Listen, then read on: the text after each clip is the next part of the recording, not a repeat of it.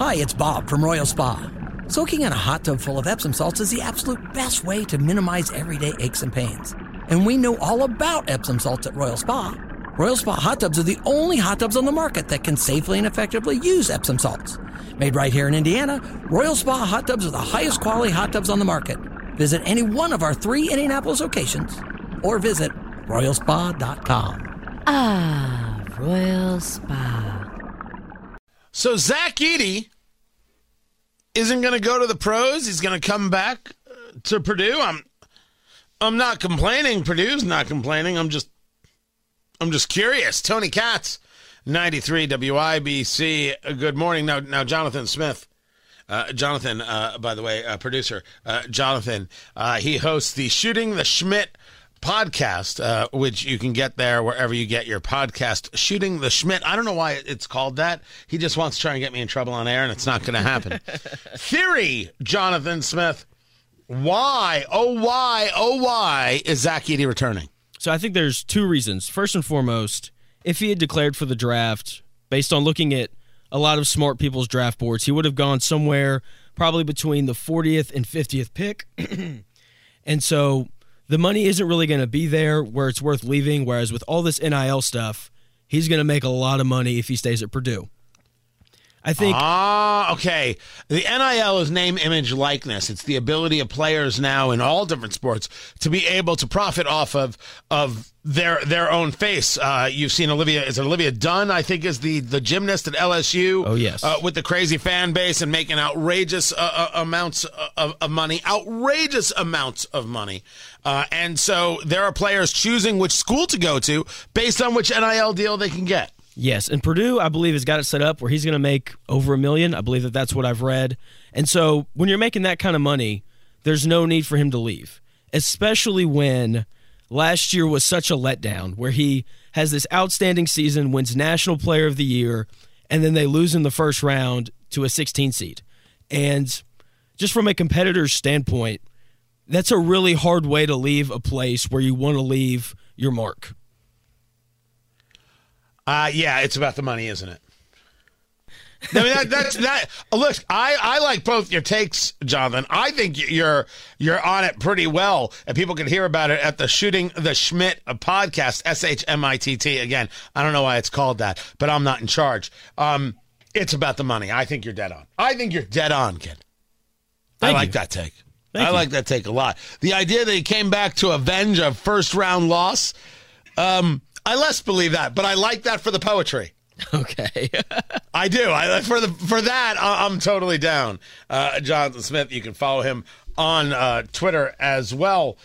Uh, and, and he and he produces this show. Like, the, the man's doing work. I want to grab the attention of the A C L U of Indiana and the Indiana Youth Group and all of these groups who want to scream about don't say gay bills in the United States, which, of course, have never existed. But these are amongst the people who continue to push the nonsense, and some of whom, like the A C L U of Indiana, have flat out lied, in my view, about what Florida put forth and what Indiana has done. It's a don't say gay bill. And then you had uh, non uh, journalists who like to claim that they're journalists in the Indianapolis press corps who have also said, oh, Indiana has a don't say gay bill. The president of Uganda signed an anti-gay bill that includes the death penalty, enshrining into laws. The New York Times writes about it on Twitter, an intensifying crackdown against L G B T Q people in the East African nation. It's one of the world's most restrictive anti-gay measures. That is a don't say gay bill, you fraud liars. You ridiculous, pathetic, progressive fools. You are just terrible. You have been lying about Republicans, lying about DeSantis, lying about the conversation in Florida. You don't believe in parental rights, and you think that anybody who disagrees with you is trying to kill children. In Uganda, they will kill you for saying gay. That's a don't say gay bill. Do you get the difference now? Do you understand what level of fraud lowlife you are? Because we do. Hoosiers do.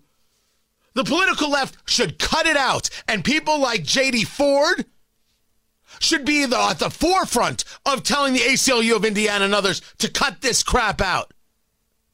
There's real anti-gay hate out there. There's real destruction of gay people around the globe. And it isn't happening in Florida, and it isn't happening in Indiana. So for those people saying so, shut it.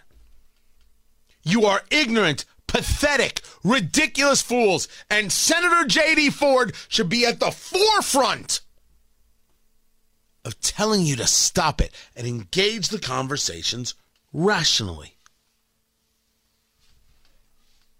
Uganda is the place of Don't Say Gay. And we should all be disgusted by this. It's not Florida. It's not Indiana.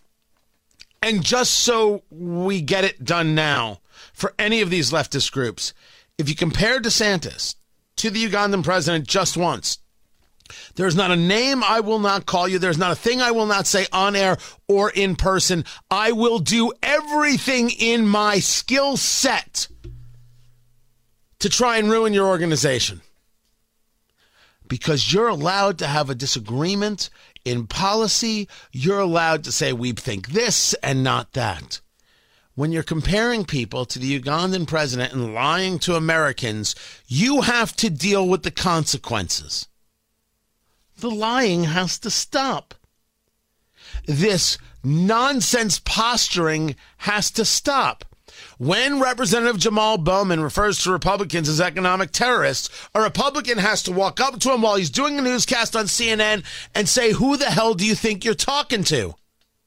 Right in his face. Scream louder. Get more. Don't give that guy a moment of rest uh, while he's on national television.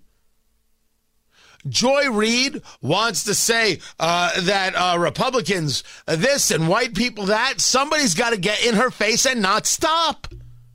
What's the matter? Nancy Mace is busy? When Sonny Hostin says the problem with white women is they do what their husbands tell them to do, why are people still watching this show? Pick one advertiser of The View and say that's what we boycott until Sonny Hostin is off the air, because bigots like her shouldn't be people we see on T V. I thought that was supposed to be the fringe. Sonny Hostin is going to make the claim that white women do what their husbands tell them to do? This is her bigotry? We're, t- we're just going to... We're just going to sit back and take it because, oh, she's a black woman and, well, she's just speaking her truth. She's a bigot. It's okay to say. A difference in policy, a different idea, disagreement, that's all rational. This stuff isn't rational. And those Indiana groups that want to claim that Indiana was involved in some Don't Say Gay legislation, they're not rational. They're ideological freaks who are happy to lie to Hoosiers, and we shouldn't stand for that.